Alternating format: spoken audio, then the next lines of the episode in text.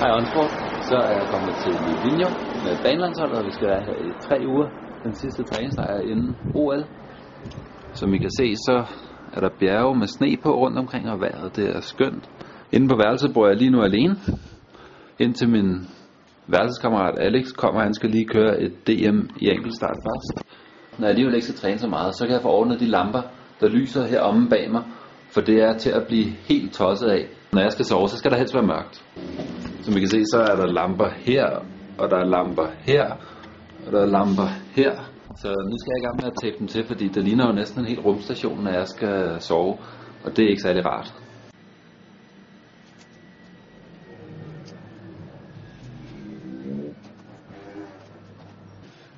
De næste dage står den på let træning, indtil vi har vendt os til at være i højden. Lige nu bor vi i 2200 meters højde, og vi skal lige vende os til at være i den højde, fordi man bliver utrolig træt.